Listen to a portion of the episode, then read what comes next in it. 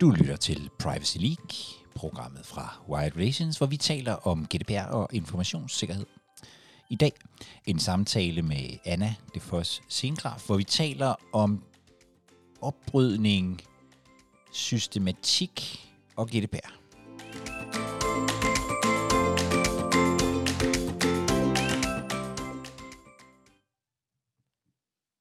Hej Anna. Hej ja. Maria Kondo er jo den her øh, japanske oprydningsguru, som blev kendt på Netflix for nogle år siden, øh, fordi hun lavede de her programmer, hvor hun hjalp folk med at rydde op Ja. derhjemme. Hvordan kan hun inspirere GDPR-folk? Jeg tror, hun kan inspirere GDPR-folk øh, netop fordi i et vist omfang, den sådan øvelse, som man jo skal have gang i, hvis man endnu ikke er GDPR-compliant. Jeg håber ikke, der sidder så mange af dem derude, der endnu ikke er det. Men i det hele taget, når man skal lave GDPR-compliance, for mig at se, så handler det jo om at sætte ting i system. En ting er at rode op, det handler det også om, men jeg tror mest af alt, det handler om at sætte ting i system, og handler om at organisere og få et bedre overblik, eller måske i virkeligheden få et indblik i, hvad det er, man går og gemmer på. Og der er det måske en meget god øvelse at gøre det som Marie Kondo, og så bare få øh, alle ting i virkeligheden ud af skabet. Ikke? Det er jo den sådan øvelse, hun tit gør, når hun øh, i hvert fald skal rydde op i øh, måske mest af alt kvindetøj. øh, så er det, at hun i hvert fald, øh, har jeg set, øh, nu har jeg ikke sådan set alle afsnit, må jeg nok indrømme, men dem jeg har set i hvert fald, og dem jeg måske også sådan personligt har lavet mig inspirere af, også i en anden sammenhæng end GDPR, der tager hun jo et eller andet tøjskab, tager alt ud, og så simpelthen fra en ende af gennemgår, er der behov for at gemme det her? Hvis der er det, så hænger vi det på las igen. Øh, så har hun den der sjove, øh, hvad skal man sige, at det skal spark joy. Øh, og for mig at se, så er det jo egentlig bare, at det skal fortsat have et eller andet formål. Mm. Øh, jeg synes egentlig, der er sådan relativt mange paralleller, man ja. kan drage, uden at det jo bliver kunstigt, men man kan mange man kan altså drage mange gode paralleller, og i virkeligheden måske også gøre GDPR-oplevelsen. Jeg ved godt, den for mange virker tung og en lille smule uoverkommelig, øh, men hvis man i virkeligheden måske tilfører øh, noget andet, og det kan så måske være Marie Kondo mm. øh, virkelighed til det, så kan det måske gøres lidt sjovere at komme igennem. Vi vender tilbage til Marie Kondo. Ja, Tak fordi jeg måtte komme forbi, Anna de Selv Foss Sengraf, ja, associeret partner i Brun og Jejle. det er rigtigt. Og jeg, øh, jeg kan, kan afsløre, at øh, det er marginalt øh, bedre på, øh, på forplejningen her hos jer i øh, Brun og end øh, hjemme i mit øh, podcaststudie, hvor man kan vælge mellem lunkent vand. Kun lunken vand. Stort set. Kun lunken vand. Er det, er det så Og man meget? kan også godt, man kan også få en kop kaffe. Åh, oh, nå, trods alt. Jeg synes faktisk, at jeg blev budt en kop kaffe, da jeg i hvert fald gæstede. Jeg gjorde jeg ikke Det er- det? det er ja, og en ganske rigtigt. udmærket kop kaffe, ja. ja, ja. så det kan man også godt få. Ja. Øhm, Der synes jeg, du øh, underspiller, Underspiller det. Ja, det kan du godt sælge bedre. ah, det er godt. Øhm, associeret partner her hos øh, Brun og Jejle, hvor du i virkeligheden har været en del år. Det har Dog jeg. afbrudt. Dog afbrudt. Dog afbrudt. Øh, jeg har trådt min sådan, juridiske barnesko her. Jeg har været her helt tilbage fra min studietid. Ja. Og øh, så har jeg været fuldmægtig advokat her. Øh, og så har jeg lige været øh, ude i virkeligheden. Ja. Jeg har været hos øh, Almindelig Brandkoncernen Ja. et par år. Ja. Og nu er jeg så tilbage i folden igen. Og hvad er egentlig forskellen på at være ude i virkeligheden, og så at være rådgiver? Hvad er forskellen på at være DPO og advokat? For mig at se, så er der egentlig ikke den store forskel. I hvert fald ikke, når man er DPO og advokat. Altså, jeg var også advokat hos Almindelig Brand, og min funktion var egentlig den samme. Den store forskel er selvfølgelig, at jeg her har øh, mange forskellige klienter, mm. og jeg hos øh, Almindelig Brand kun havde Almindelig Brand. Ja. Og der er en charme forbundet ved begge dele. Øh, Jeg var utrolig glad for at være hos Almindelig Brand. Jeg har også altid været glad for at være herinde, så for mig så er det i virkeligheden et meget, meget, meget svært valg, øh, hvor jeg sådan slår mine folder bedst med. Men, men jeg holder også omvendt rigtig meget af sådan alsidigheden. Og til syvende og sidst, så kan jeg bare rigtig godt lide at rådgive. Ja. Og hvad, hvad er sådan dine... Hvad, hvad, hvad, hvad rådgiver du om her?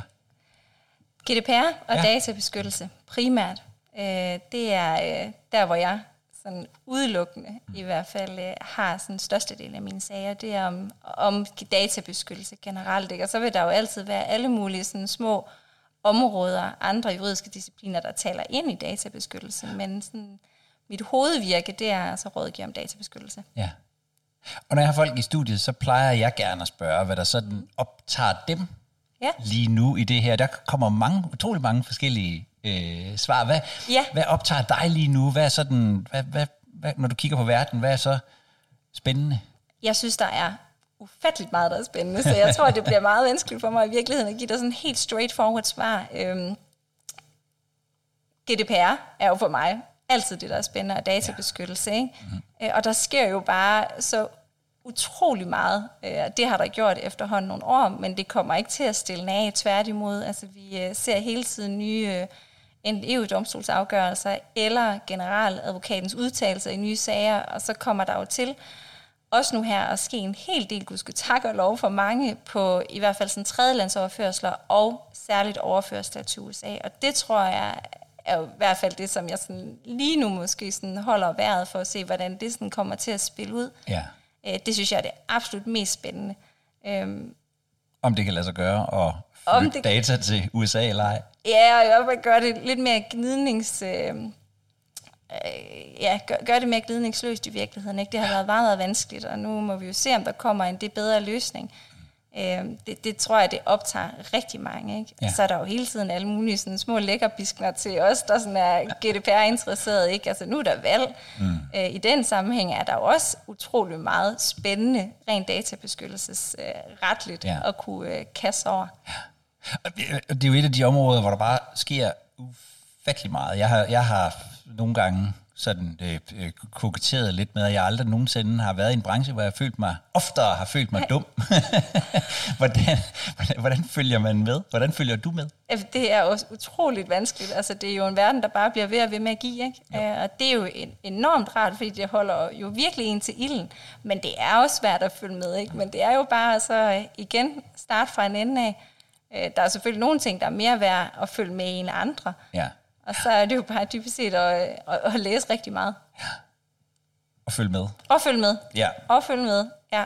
Der er heldigvis rigtig mange kloge hoveder ude, der også, som gerne vil sådan give deres meninger til kende. Ikke? Det synes jeg også. Altså, der, er jo, der, der er jo rigtig meget god sparring at hente. Ja. Øhm, og når de så er sagt, så tror jeg i virkeligheden, altså man kan jo gøre sit aller, allerbedste, men man får nok, altså når, lige når det hedder GDPR, når det hedder databeskyttelse, jeg har svært ved at se, at man rent faktisk kan komme hele tiden rundt hele tiden. Ikke? Ja. Der er, er ikke lige nu øh, så mange nye afgørelser for vores tilsyn. De kommer sådan lidt drøbvis, men hvis man så samlet set så på alle tilsyn mm. i EU, så bliver det jo også bare der svært at følge med. Ikke? Så sker der lidt. Der sker en hel del. Ja. Ja.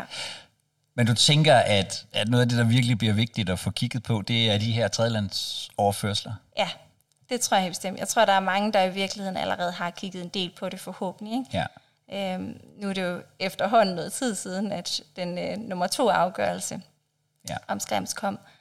Der kommer nok også måske en tredje. Nu får vi jo, nu får vi jo at se, hvad der kommer til at ske. Den sporkugle har jeg ikke. Nej. Øh, men under alle omstændigheder, så, så er det jo et område, som man skal nok besøge en del gange. Øh, der er lavet forhåbentlig nu en masse tiger og en masse supplerende foranstaltninger. Ikke? Øh, det, det stopper jo ikke der. Øh, og nu må vi se, hvad der kommer til at ske med den executive order, der i hvert fald nu bliver gennemført. Ja. Er det det, der sådan øh, fylder derude, som lander hos, hos advokater som dig? Er det, er det tredjelandsoverførsler? Også det. Det er også det, der lander. Ikke? Men jeg synes også, at der kommer mange øh, andre og nye sådan, problemstillinger til. Jeg synes egentlig, at der er mange, der virker til at have lavet deres sådan Marie Kondo-øvelser et par gange, øh, som, som er på plads med noget sådan general compliance, som så nogen kommer retur og skal have et sådan, øh, Marie Kondo GDPR compliance check nummer to eller nummer tre måske en dag. Ikke? Øh, så, så nogen vil gerne have sådan generelle eftersyn af deres compliance projekter, og andre kommer med nogle sådan lidt mere sådan nichepræget eller øh, sådan delprojekter, som de gerne vil have gennemført eller gerne vil have vurderet. Ja. Øh, det der jo i hvert fald i nogle henseender er rigtig meget op i tiden nu, ikke? Det, er- eller, det for eksempel øh, diversitet og inklusionsdebatten. Altså der er også øh, i hvert fald havnet nogle opgaver på mit bord, der sådan øh, smager af noget øh, LBGT plus minus. Nu ved jeg ikke, om jeg fik sagt hele kombinationen rigtigt, vel? Men, men der, er også, der, er også, altså, der, der begynder sig også at tegne øh, sig et billede, synes jeg, af, at der er sådan styr på det sådan mere basale, og nu begynder man at kigge ind i de sådan mere sådan særlige situationer, hvor man også har et ønske eller et behov for at behandle personoplysninger. Så man i virkeligheden har fået, fået dykket, dykket ned sådan på det, på det store, og kan begynde at, at koncentrere sig om noget af det, som selvfølgelig også er vigtigt. Ja. Så, så, så, så, så det, du også blandt andet ser, det er simpelthen altså, øh, øh, diskrimination og inklusion og sådan noget med, med GDPR-aspekter. Ja, hvor man, hvor man måske forsøger øh, at indsamle nogle oplysninger, som vi ellers ikke har haft for vane at ja. indsamle, ikke? og som man måske har haft en smule berøringsangst med, øh, hvor man ikke har indtil videre følt det store behov, eller måske har følt sig øh, forpligtet eller tilladt til at så indsamle den type af oplysninger. Det kunne være om sine medarbejdere eller om andre, som man ønsker at på en eller anden måde få undersøgt, hvor øh, divers øh, en gruppe øh, den givende gruppe nogle gange er. Ikke? Ja, det giver selvfølgelig mening på, på HR-siden, at hvis man, mm. hvis man skal rapportere på, ja. om man er divers, så er man også nødt til at have øh, informationen, og så har man i virkeligheden på den anden side øh, ja. et, et GDPR-problem eller en det, udfordring. Eller hvad det vil du i givet fald have, ikke? og det kommer jo til, hvis vi i hvert fald taler om sådan diversitets- og inklusionsprojekter, så kommer det jo givetvis til at være nogle personoplysninger, som vi ellers ikke har haft for vane, og måske har været sådan lidt bange for at skulle øh, indsamle om køn, om seksualitet, mm. Øh, om man vil tiltales øh, Hershey, eller hvordan det nu hænger sammen. Ikke? Altså, der, er jo, der, der er jo en verden der også af personoplysninger, som man på en eller anden måde kan få afdækket, ja. Ja. hvis man ønsker den slags projekter. Ikke? Jo. Og hvor jeg også tænker, at mange virksomheder i virkeligheden stadigvæk famler lidt i blinde. Ja, det, det, det forestiller mig egentlig også. Ikke? Altså det, det er ikke for mig at se nogle... Jeg har ikke øh, sådan arbejdet utrolig meget med det indtil videre, ja. men, men det kommer der jo til ja. at være også øh, mange virksomheder, der har et, der, får et behov for rent faktisk at dyrke. Ikke? Ja. ja.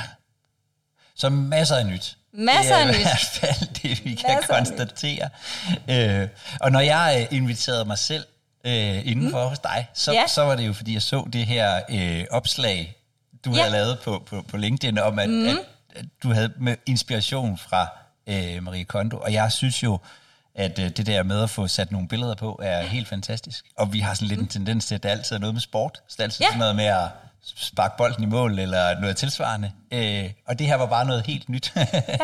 Ja. Hvad, hvad, hvad, hvad tænker du selv om det der med at finde sådan et, altså med at finde sådan et et billede på det? Jeg tror, det på en eller anden måde, i hvert fald rent kommunikationsmæssigt, og der er jo en kæmpestor kommunikationsøvelse, når man taler GDPR. Ikke? Øh, man skal have en organisation, øh, og en meget, meget bred organisation, mange gange til at forstå, hvad det er for en type opgave, de står overfor. Ikke? Jo. Det er ikke kun juristerne oppe i et eller andet elfenbenstårn, der skal forstå, hvordan at det her det sådan skal spille sammen med en virkelighed. Der er også nogen ude på gulvet, en masse fodfolk, der rent faktisk skal forstå, hvad det handler om. Og der tror jeg bare, at det giver god mening, om man så bruger øh, sporten, og om vi alle sammen skal have bolden i mål, eller om vi alle sammen skal rydde tilstrækkeligt op. Og det, det tror jeg egentlig i et vist omfang er underordnet. Der er sikkert nogen, der kan kloge sig meget mere på det, end jeg kan, som er nogle sådan rigtig kommunikationsfolk. Ikke? Men der er jo tit, når vi taler om, at der er nogen, der skal overholde nogle regler, så er der jo tit en meget stor kommunikationsøvelse i det. Ja. Og hvad var det, der fik... Altså, det, det, det handlede om, som jeg forstod det, det var, det var sådan systematik og, og sådan noget omkring GDPR-arbejdet. Øhm, og du har været inde på det, men, men, men hvorfor, hvorfor udgangspunktet i sådan en, øh, en oprydningsguru øh, i virkeligheden? Helt til en start, så tror jeg ikke, at jeg må tage sådan... Jeg, jeg kan nok ikke tage hele æren for øh, og koblingen mellem GDPR og Marie Kondo. Den er der også folk før mig, der nok har brugt i hvert fald i relation til at rydde op i data. Ja. Altså den sådan selve øh, øvelse, der i hvert fald, øh, jeg tror mange, da de ramte 25. maj 18, øh, fik et meget, meget stort behov for at sidde og trykke delete på alt muligt. Ikke? Mm. I den sammenhæng, der tror jeg, der var, eller der, der så jeg, at der var flere, der rent faktisk brugte Marie Kondo som et godt eksempel. Lige i den periode var hun også øh, i hvert fald på Netflix, tror jeg en lille smule større, end hun måske i virkeligheden er nu. Jeg ved ikke, jeg tror ikke, der kommer så mange i virkeligheden nye sådan, afsnit øh, om hende så meget. Ikke? Har, jeg, har jeg ikke fulgt med på Marie Kondo. Øh, nu virker det som om, at hun slår sine folder i en lidt anden sammenhæng, blandt andet som øh, Googles øh, nye øh, reklamefigur. øh, men, men, jeg, men, men selve sådan, øh, det at anvende, anvende hende til jeg har lyst til at sige, at markedsføre GDPR som en... Det, det, øh, jeg synes, det er så påfaldende. Mm. Øh, og, og i hvert fald anvende... Hun har jo en, en, en karakter, som er blevet sådan meget velkendt, i hvert fald i visse ja. kredse. Øhm, der giver det bare rigtig god mening, fordi meget af det, som hun står for, den sådan metode, hun har anlagt, for mig at se, så kan man mange gange sådan næsten en til en bruge det, ikke? Ja. Øh, og du kan få det en lille smule sjovt ud af det. Ja. Og, og er, øh, er GDPR projekter eller processer, er det, er det grundlæggende sådan nogle, er det oprydningsprojekter?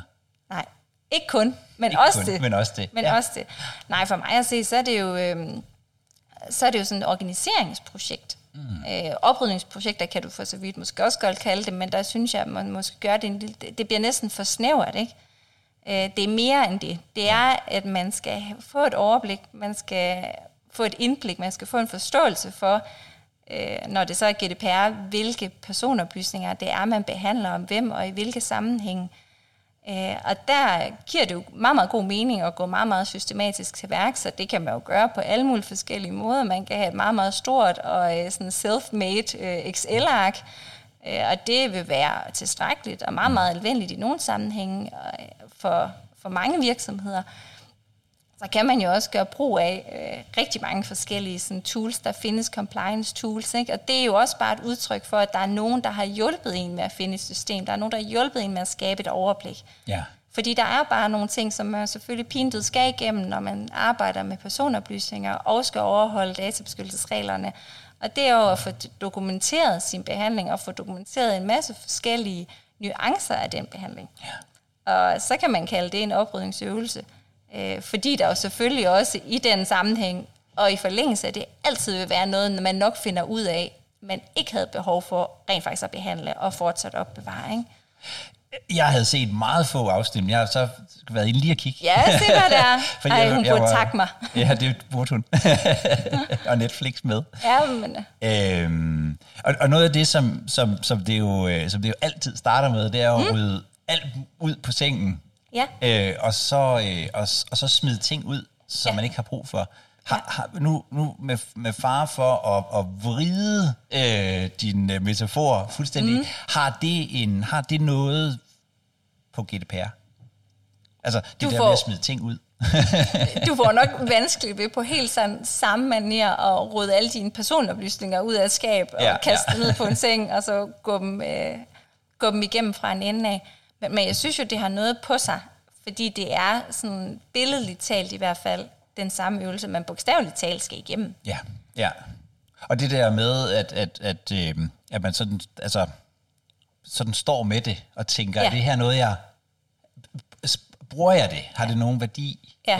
øh, for mig i virkeligheden? Og jeg tror lige præcis det der, det er jo kernen af Marie Kondos tilgang i hvert fald. Øh, om, om det er sådan sparks joy, ikke? Og jeg ja. tror også, at det er en af titlerne næsten på hendes bestsellerbog, vedrørende hendes, øh, hendes oprydningsteori, ikke? Ja. Jeg tror, det, det, det, som jeg jo godt kan lide, i hvert fald at bruge for, som parallel der, det er jo, at hun står jo i hvert fald og opfordrer en til, at der skal være en eller anden sådan overvejelse. Ja. Nu er det jo så en anden sammenhæng, den er ikke måske helt så grundig som den overvejelse, man har brug for, når man taler GDPR. Men, men det foredrag, at der skal være en eller anden form for vurdering. Ikke? Jo. At der skal være en vurdering af behandlingsaktiviteten som sådan. Har man fortsat behov for at behandle de her personoplysninger? Selve det, at det sådan skal sparks joy, det for mig at se, hvis man sådan skal drage en direkte parallel, jamen, så er det jo, om der fortsat er et formål, om der stadig er et formål at opfylde, om der stadigvæk er behov for personoplysningerne. Mm. Der synes jeg rent faktisk, man kan bruge det. Jeg tænker ikke, at man så sådan skal drage sådan helt den parallel. Nu tror jeg, når hun sådan smider ting ud, så stiller hun sig på sådan en meget karakteristisk måde, som sådan en lille... Når, der, når, når, hun sådan, når jeg har set folk beskrive det, ikke, så er det sådan lidt Cinderella, eller, sådan, mm. det er, sådan, eller er det klokkeblomst, eller der er en eller anden sådan Disney-metafor, man næsten bruger om hende. Ikke? Jeg tænker ikke, man skal derhen, at det skal være sådan helt rituelt på den måde, men, men, jeg, men, men jeg kan godt lide, at man i hvert fald får tingene sat i system, og man bliver tvunget til, det er måske mest alt det, der også er vigtigt, ikke? at man bliver tvunget til at vurdere det, ja. om det sparks joy. Ja, og det der med, at man måske i virkeligheden, det, det tænker man nogle gange, det ville også ske, hvis jeg tømte mit klædeskab, ja. at der er ting, man måske ikke engang vidste, man havde. Ja. Øhm, og og øh, så, så få et overblik over, hvad det man har af systemer, ja. sådan noget, og, og, og, og, og, så få, og så få ryddet godt og grundigt ud i det. Og det tror jeg, der er mange, der kan genkende til. Ikke kun, når de har kastet alt tøj ud af deres klædeskab, vel, men i virkeligheden også, når de har lavet i hvert fald deres GDPR-compliance-projekter. Jeg tror, det er de færreste, der har haft det fuldstændig komplette overblik over, hvad der sådan har gemt sig i virkeligheden. Ikke? Ja. Og der er nok mange, der har fundet ud af, at gud, det her fra før vi næsten begyndte at journalisere noget som helst, ikke? Øh, Det, det ligger vi stadigvæk inde med. Det var da i virkeligheden ikke meningen. Det er vi da slet ikke behov for. Ud med det. Og det har vi jo virkelig også set sager på. Det har vi i hvert fald. Både, øh, øh, var det Egmont og for nylig, der havde en hel masse liggende. Ja. Øhm, hvem i en organisation skal gøre det, tænker du? Ja, hvem der skal lave selve compliance-øvelsen. Ja, hvem, hvem skal ind og vurdere mm. på, ja. på, på det her? Hvem, hvem, hvad, hvad er din sådan, erfaring med det?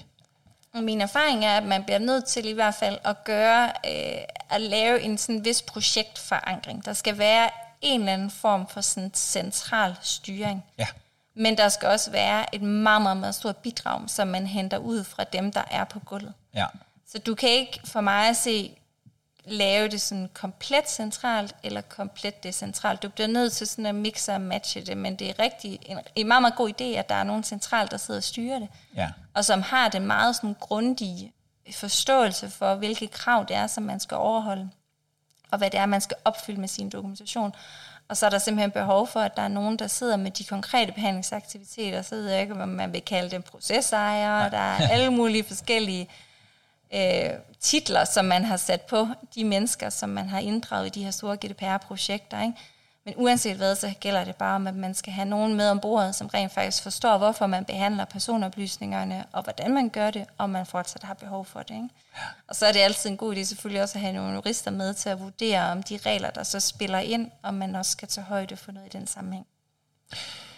Og, og øh, Marie Kondo vil jo gerne rydde op en gang for alle, Ja. har jeg lagt mærke til. Fordi så, altså udover at det, når man ser programmerne, så ser det faktisk ud, som om hun rydder op hele tiden. Men det er en anden ja. snak.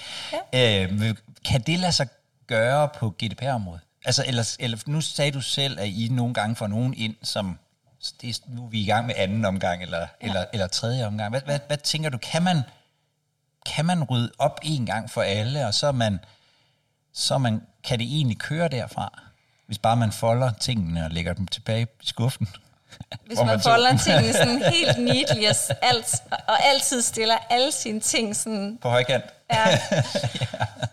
Jeg vil sige både ja og nej. Mm-hmm. Hvis man får lagt en rigtig god bund, hvis man får lavet et GDPR-compliance-projekt, som, øhm, som fungerer, hvor man får organiseret tingene rigtigt. Så kommer man rigtig langt. Man kommer ikke et sted hen, hvor man aldrig nogensinde skal tænke på øh, GDPR-compliance igen. Tværtimod, så har man forhåbentlig fået det indarbejdet på en sådan måde, at man løbende tænker over det. Så får man i hvert fald på en eller anden måde skabt en øh, tilgang til det. Øh, man får lært sig selv på den meget hårde måde, ofte, fordi man jo også skulle rydde op i det hele til en start, ikke? Jo.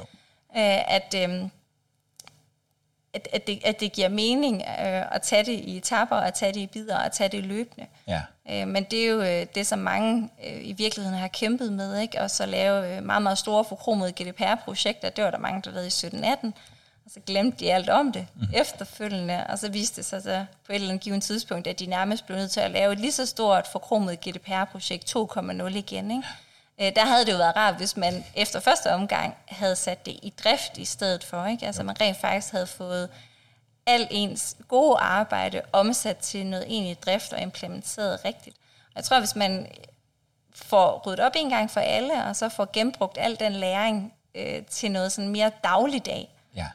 så, øh, så tror jeg godt, man kan slippe afsted med i hvert fald at lave den store øvelse en gang for alle. Så kan man også nå hen til at, øh, at få, øh, få taget hånd om øh, inklusion og, og mange andre ting i organisationen. Hvordan, hvordan, ser, hvordan ser den systematik ud i en virksomhed? Altså, hvad, hvad, hvad, hvad tænker du der, sådan på, ja, med på det på overordnet plan, og ikke helt ned i skufferne? Men jeg tror, på, man, skal- man skal jo have en anden tilgang, sådan, næsten sådan privacy by design tilgang til det. Ikke? Jo. Altså man skal have oven på sit forhåbentlig meget formfuldt endte GDPR-compliance-projekt, som han har sat et punktum efter, så, så skal man jo have en eller anden plan for, hvad man gør, hvis der sker en ændring, eller hvis der kommer nye behandlingsaktiviteter. Længere er den ikke, vel? Nej. Og så er det jo bare næsten at så løbe igennem GDPR fra start til slut, og så få øh, på en eller anden måde kortlagt, eller få systematiseret, få en eller anden meget sådan stringent måde at arbejde med tingene på, at hvis Jytte nede for marketing, at det hun hedder, hun kommer og spørger, jeg vil gerne i øvrigt have den her nye aktivitet, øh, jeg vil gerne have, at vi gør tingene på den her måde, jamen så er det jo bare, at der forhåbentlig starter en eller anden GDPR-mølle, som stille og roligt bider sig igennem de ting og de aktiviteter. Det kan jo være så, at man skal altså for det første selvfølgelig have det indarbejdet i en artikel 30-fortegnelse, og derefter at man så i øvrigt også skal have det afspejlet i sin privatlivspolitik, og der er måske nogle databehandler aftaler. Der skal gerne være et eller andet for mig at se en meget sådan klar, stringent plan for, hvordan man kommer igennem alle de skridt, eller alle de faser, eller hvordan man nu deler det op, ikke? men hvordan man kommer i mål hver eneste gang, at der er noget nyt, eller der er noget, der ændrer sig. Ja. Er det de samme mennesker, tænker du, som, som der, der skal rydde op, som skal drifte det?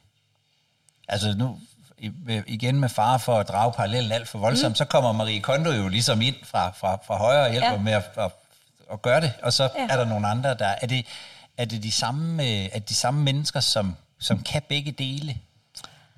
Jeg tror ikke, man bliver nødt til at ringe til Marie Kondo hver gang, vel? Nej. Det tror jeg heller ikke, de der familier gør. Det håber jeg ikke, fordi der har de jo forhåbentlig lært det selv, og der har man fået skolet godt nok til, at de selv har fået indarbejdet den der tilgang. Ikke? Øhm, jeg tror, man, man, kommer, man kommer jo aldrig til at kunne se sig ud af, at der skal være noget central styring, og måske nogle jurister engang imellem, der hjælper med at lave de egentlige vurderinger, fordi der er jo bare meget jura i GDPR. Det slipper man ikke omkring. Nej. Øh, eller det, det kan man ikke komme udenom, at der er. Øh, men, men når det så er sagt, de der processer, eller hvem det nu er, der ejer aktiviteterne, ikke? det er jo dem, der er den, det er jo dem, der skal være den for mig at se. De skal forstå, at når de sætter en eller anden ny aktivitet i verden, så skal de på en eller anden måde have det bearbejdet, så det passer ind i den sådan store GDPR-dokumentations tilgang, man nu end har lagt sig for dagen. Ikke? Ja. Så, så, så en organisering, hvor hvor, hvor noget er centraliseret, noget viden, men, ja. men ellers skubbet ud i, øh, i organisationen. Det tror jeg i hvert fald, at det som, eller det, det vil sige, det er det, jeg har set, der lykkes bedst.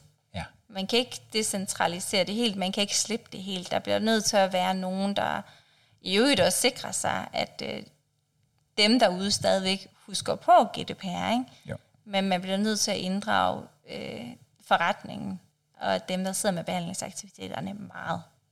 Og hvordan ser det så ud i organisationen? Altså, hvordan, hvordan får man så organiseret sig omkring det her med ligesom at, at, at holde formen? Altså, jeg, jeg, og det, det har du garanteret også oplevet, at det her med, at man, der kommer en virksomhed, som var compliant der i 2018, øh, og havde fuldstændig styr på det, og så er det bare ligesom vokset ud til alle sider. Hvordan, øh, hvordan holder man fast i det i, i, en, i en organisation, at man, at man bliver ved med at, at ligesom have styr på det. Der vil jo hele tiden opstå nye ting, nye processer, nye systemer, nye alt muligt andet. Men, men hvordan, hvordan organiserer man den del af arbejdet? Jeg tror, man, man skal i hvert fald sørge for, at der er nogen, der til syvende og sidst er den. Ikke? Der er nogen, der skal være ansvarlige, og der er nogen, der skal have taget det til sig. Mm. Øhm, fordi det vil hele organisationen per definition ikke have gjort. Der vil være rigtig mange uden forretning, som jo helst vil have, at det øh, gik i glemmebogen, og GDPR gik væk, og det er nok, desværre nok kommet for at blive. Ikke? Ja.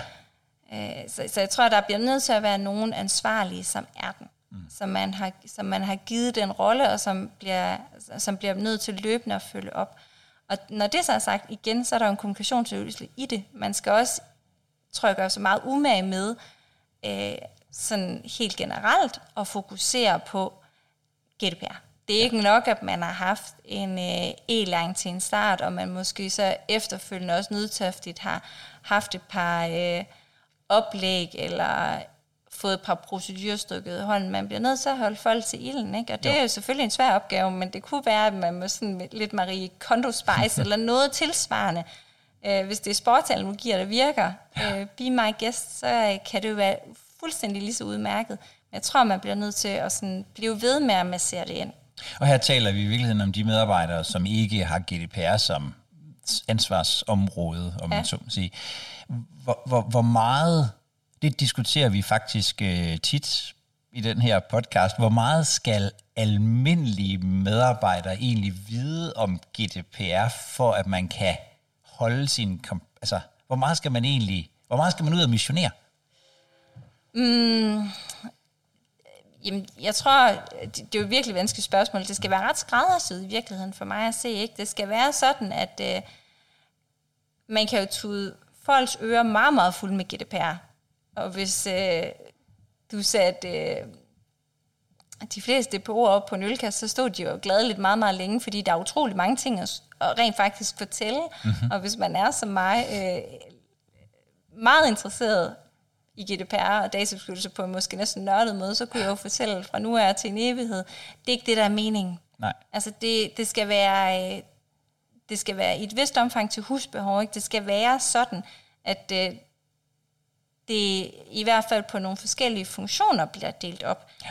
Alle behøver ikke at forstå øh, GDPR fra ende til anden tværtimod, men dem, der sidder nede i indkøb i en funktion, hvor man har meget med leverandører at gøre, de skal måske være lidt skarpere på, hvornår man er databehandler, og hvornår man er dataansvarlig eller fælles dataansvarlig. De skal forstå de definitioner, Hvorimod i marketing, jamen, så er det noget andet, og i HR er det noget tredje. Altså, der kan man jo øh, godt på en eller anden måde få mingeleret noget awareness og noget e-læring på plads, så det bliver mere rettet mod dem. Det er selvfølgelig også en det vanskeligere opgave. Mm.